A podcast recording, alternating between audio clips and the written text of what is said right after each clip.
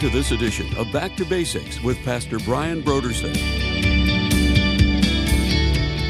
Now, when he brings the soul into existence, he speaks it into existence out of nothing. But here's the thing about this that's so important to realize it shows us that man is not a material being predominantly, but that we have a consciousness, we have an, an immaterial part of us that is not connected to our physical material being.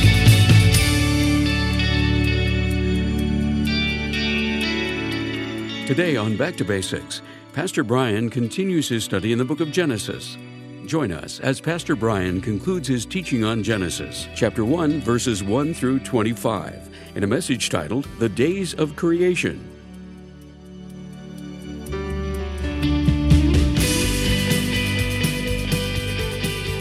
Now, here's Pastor Brian.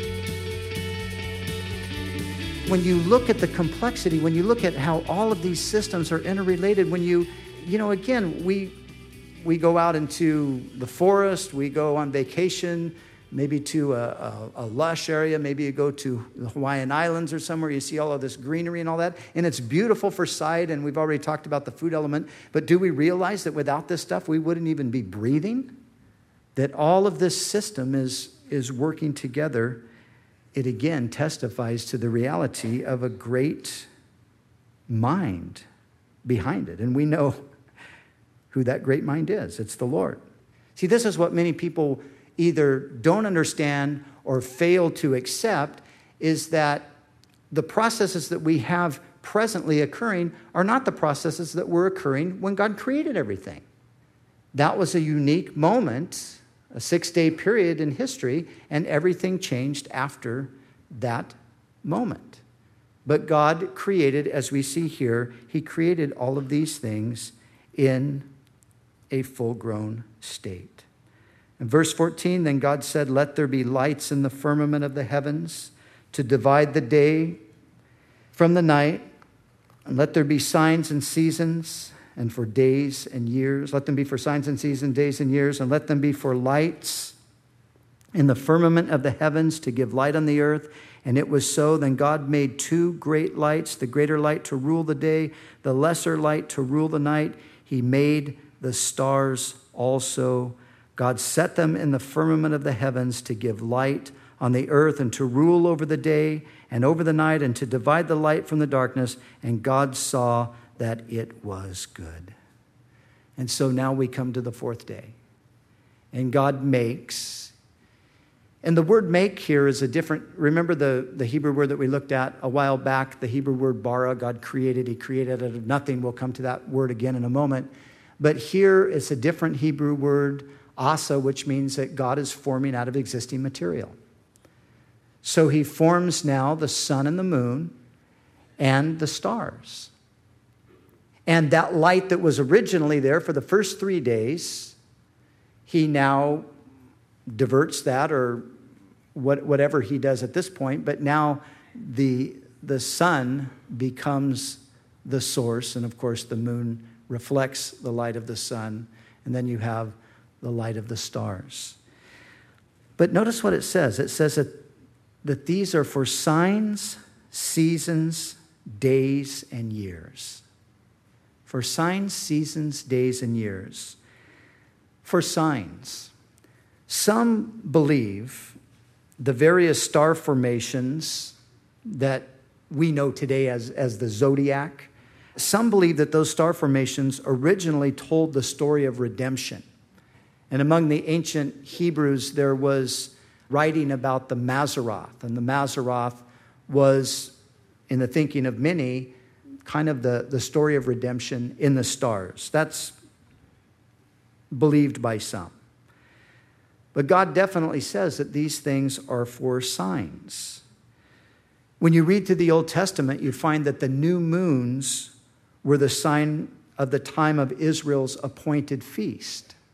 And so that would be an application of the sign. You think also of what is called celestial navigation. You know, for centuries, sailors navigated the seas by reading the stars. That's how they understood where they were. That's how they got from place to place. So that could also fall under the category of signs, but then for seasons. You know, it's interesting, and this is something I think to, to always remember. We have knowledge and information today that 200, 300, maximum 500 years back and before, nobody really knew these things. We know them today. We more or less take all of this stuff for granted. But the things that we know to be true today in regard to seasons, for example, or days or years, and the relationship with the sun and so forth, they didn't know that back then. But the authors of the Bible knew it. That's the astounding thing. How did they know this? How did Moses know these things? Well, he could have only known them because God communicated them to him. Nobody else knew these things. But for seasons, winter, spring, summer, autumn, all based on the Earth's tilt on its axis and its rotation around the sun. Days, as you know, the day is based on the rotation of the Earth on its axis. 24 hours is one full rotation. And a year, of course, is the time it takes the Earth to make its revolution around the sun. And so these things are set in their place to give light on the earth and also for signs, seasons, days, and years. And then we come to verse 20, the fifth day. Then God said, Let the waters abound with an abundance of living creatures. Let the birds fly above the earth across the face of the firmament of the heavens. So God created great sea creatures and every living thing that moves, with which the waters abounded, according to their kind, and every winged bird according to its kind. And God saw that it was good. And God blessed them, saying, Be fruitful and multiply, and fill the waters and the seas, and let birds multiply on the earth. So the evening and the morning were the fifth day. Now, some very significant things took place on the fifth day. First of all, notice this. Then God said, Let the waters abound with an abundance of living creatures. Here is now the introduction of the soul. You cannot compare plants with animals or people, they're in different categories. Plants do not possess a soul or a consciousness. But the word here, living creature, is the word nephesh. And, and this is the word that speaks of the soul or the spirit. It speaks of the immaterial part of the creature, the immaterial part that animates the creature. And here's the interesting thing this is the second time in Genesis where the Hebrew word bara is used. So now God creates again in that sense of bringing something out of nothing. Up until this point, after verse 1, he's been assembling existing material. Now, at this point, once again, when he brings the soul into existence, he speaks it into existence out of nothing. But here's the thing about this that's so important to realize it shows us that man is not a material being predominantly it shows us that man and the animals as well, man is, of course, distinct even from the animals, but that we have a consciousness, we have an immaterial part of us that is not connected to our physical, material being. And you know why that's important? Because of psychological theories like determinism and ideas that uh, you are nothing but the result of chemical reactions, the way you think, the way you feel, all of that stuff is it's you see the materialist would say the animated part of us is really just another aspect of our physical constitution. What this is telling us is that no, that's not true. God creates a separate thing that's separate from the body from the material part of man, it's the immaterial aspect. And this is something the animals have. And of course, again, it's something that we have. And so it's the living creature. It's this creature that has a consciousness. And here in, on the fifth day, it's the, the fish of the sea and the birds of the air.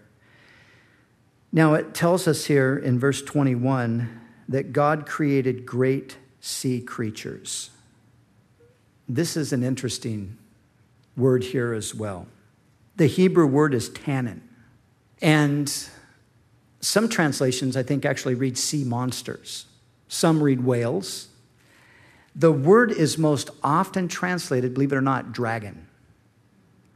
And I think what's really being communicated here more than anything is that God created the great sea creatures, the great water dinosaurs. Now, there's all kinds of questions and debate and controversy about the dinosaurs, you know, when they lived and so on and so forth. Read Job 40 and 41, and you will realize that dinosaurs lived alongside of men. As a matter of fact, when God speaks of a particular creature that I think is very obviously a dinosaur, God says an interesting thing. He says, Now consider Behemoth, who I created along with you. Was God anticipating the idea that dinosaurs died out 365 million years before men ever arrived on earth? When he said, Consider Behemoth, I created him alongside of you. So, great sea creatures, which of course would refer to the whales and the great megalodons and with the water dinosaurs and everything else in the water as well. And then, of course, here on the fifth day, the birds are created also. And then we come now to the sixth day. And then God said, Let the earth bring forth living creatures according to its kind, cattle, creeping things, beasts of the earth each according to its kind. And God made the beast of the earth according to its kind, cattle according to its kind, and everything that creeps on the earth according to its kind. And God saw that it was good. And so God brings forth from the dust of the ground all of the animal life now. The cattle, which would probably be a reference to all domestic animals the creeping things, which would be everything from the microbes to the millipedes to the mice to the lizards. You know, as, as many of you know, it's astounding that there is this world of microorganisms. My son in law completed his master's degree in biology. And one day he was telling me about this little creature that lives in the stomach of a mosquito. I didn't even know a mosquito had a stomach. But he's telling me about a creature that lives in the stomach of a mosquito, and he's, he's explained to me what this thing does. This is unbelievable. But there is this, this microscopic world. And here on the sixth day, when we read about the cattle the creeping things, the beasts of the earth, these things are included as well.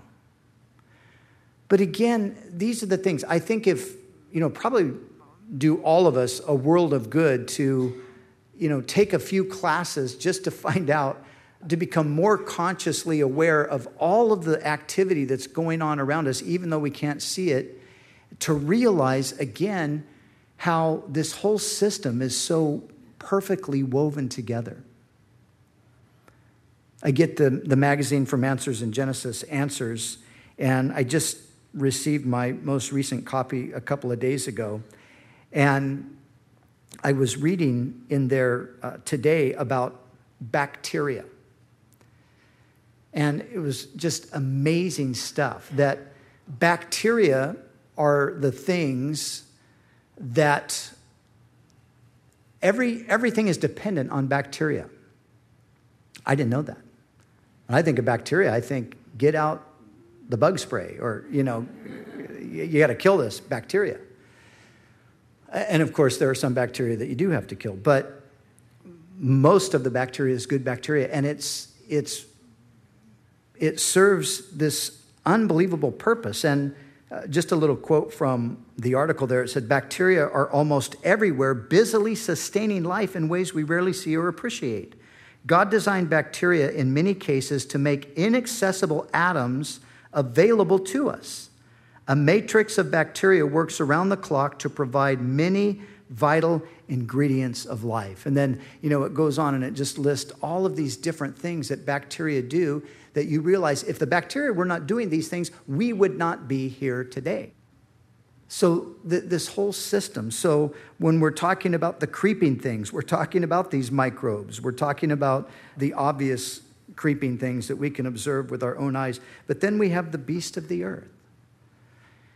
And these are the different categories that God separates things into. And under this category, you would have the lions, the tigers, the elephants, the rhinos, but you would also have the land dinosaurs. Again, the Bible is, I, I think, very straightforward and clear that dinosaurs and man coexisted. Once again, I refer you back to Job 40 and 41. But as we look at all of these things, a few things as we just wrap things up now. Remember, I pointed this out before, but I want to emphasize it again. Remember, here in the first chapter, we read this phrase 10 times after its kind. After its kind. This is the antithesis of evolutionary thinking that everything reproduces after its own kind. Now, here's the reality all of the present evidence supports what Genesis says. There is nowhere in the world, in all recorded history, where anybody has witnessed anything other than things reproducing after their own kind. You remember Darwin thought that he had evidence for evolution because of the, the differences in the beaks of these finches in the Galapagos Islands.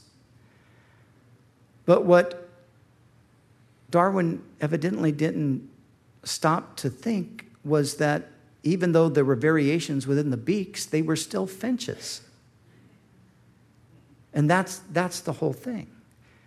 Of course, we believe and we understand from the biblical record itself that God has created kinds, and within these kinds, there's a tremendous amount of variation, but one kind cannot transfer to another kind. One kind cannot reproduce with another kind. So, not only has there never been any of this type of thing witnessed by anybody, it's not there as it was believed to be in the fossil record either. And Darwin knew this. He knew that the fossil record would either confirm or refute his idea.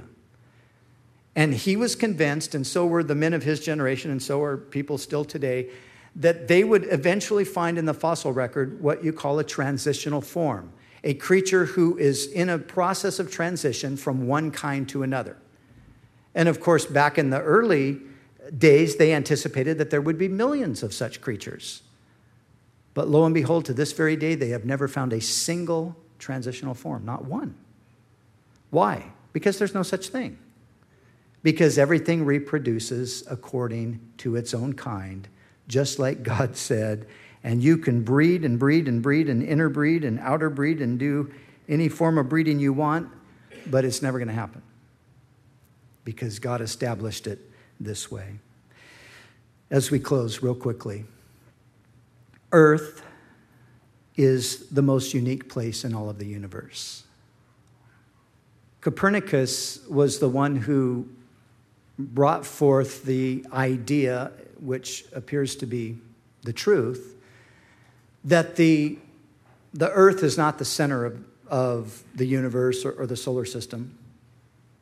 And, you know, he showed that to be true physically, but the antagonists toward the faith have taken the ideas of Copernicus and, and basically what they have stated is that is the earth is not only at the center of the universe the earth is is an irrelevant planet it's just a little dot in the middle of space and they've relegated it to irrelevancy. But from the standpoint of what we know for sure, factually, in all that we know presently about the universe, all that we know about our galaxy, all that we know about our solar system, there is not another planet in all of the universe that we know of that has anything like we have on planet Earth. Now, of course, these guys are very optimistic. They're certain that they're going to find those other planets. And I was just reading in the news the other day, they're talking about we think we found Earth's twin planet. You know, they're always looking for life on Mars or something to. All of this is an effort to, uh, you know, refute what the scripture says, to undermine the idea that the earth is a special place, that man is a special creature made in the image of God, and so forth. But if you just look at the facts, Earth is the most unique place in the universe. Real quickly, Earth is just the right distance from the sun. Exactly the right distance from the sun. If it were any closer or further, or if there was 1% more or less energy, the Earth would be too hot to live on, or it would be completely covered in ice. The Earth is tilted at 23 degrees. Without the tilt, the poles would be colder, the equator would be much hotter, and we would have half as much land as we do most of the plants and animals on the earth would die. The earth is just the right size. A smaller earth would result in weakened gravity. It could not hold either our air or water. Larger earth, atmosphere pulled closer to the surface, life could not exist. The earth's relation to the moon. If the distance between the earth and the moon were any different, or now they've realized if the size of the moon were any larger or smaller, life could not exist on earth. And what is said regarding planet earth knowing what we know about the other planets is that from the observational standpoint, they refer to planet Earth as the friendly planet. It looks like the place you'd want to visit. It looks like the place you'd want to go on vacation. You know, imagine that. You're going to go on vacation, you go down to your local uh, space shuttle center, and you know, they've got all the planets laid out there. You know, there's Venus and Jupiter and Mars and all the places. And hey, I'm going to go to Earth. You know, look at that place. It's blue, it's white, it's green, it, just, it looks inviting. It's called the friendly planet. It is the friendly planet. The earth is unique because God made it to be the home of man. He made it to be our home. He also made it to become the place where his son would eventually come, live, labor, suffer, and die in order to display his glory and his love.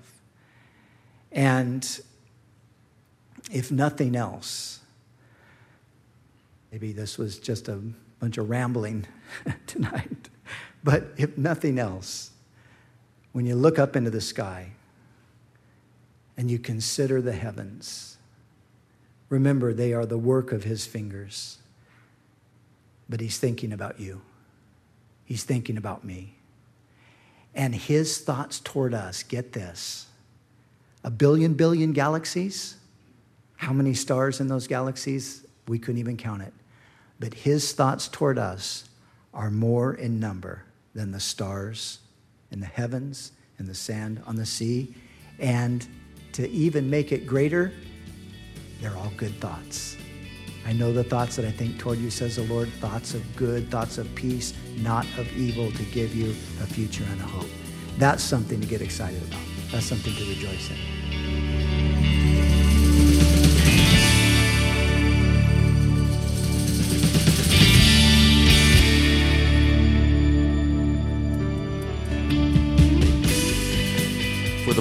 August, Back to Basics Radio is offering a book titled Bullies and Saints An Honest Look at the Good and Evil of Christian History by John Dickson.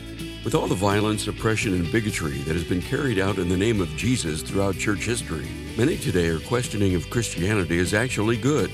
In his book, Bullies and Saints, John Dickson takes a critical look at the history of the Christian church, both the horrific and the honorable. Whether you're a Christian or an atheist, you will understand Christian history with the help of historian John Dickson through a balanced and honest examination of both the good and evil of church history. If you've ever struggled with the atrocities that have been committed by the Christian church, then you need to get this book, because the worst of church history is only half the story. The book Bullies and Saints An Honest Look at the Good and Evil of Christian History by John Dickson is our gift to say thank you for your donation to Back to Basics. So we encourage you to call us right now. at 1 800 733 6443 or visit us online at backtobasicsradio.com. We'd also like to remind you that all of our other resources are waiting for you at backtobasicsradio.com or by calling our request line at 1 800 733 6443. That's 1 800 733 6443. Our desire is to encourage you in your daily walk with God. We'll continue tomorrow with more valuable insights from Pastor Brian as we study together in the book of Genesis.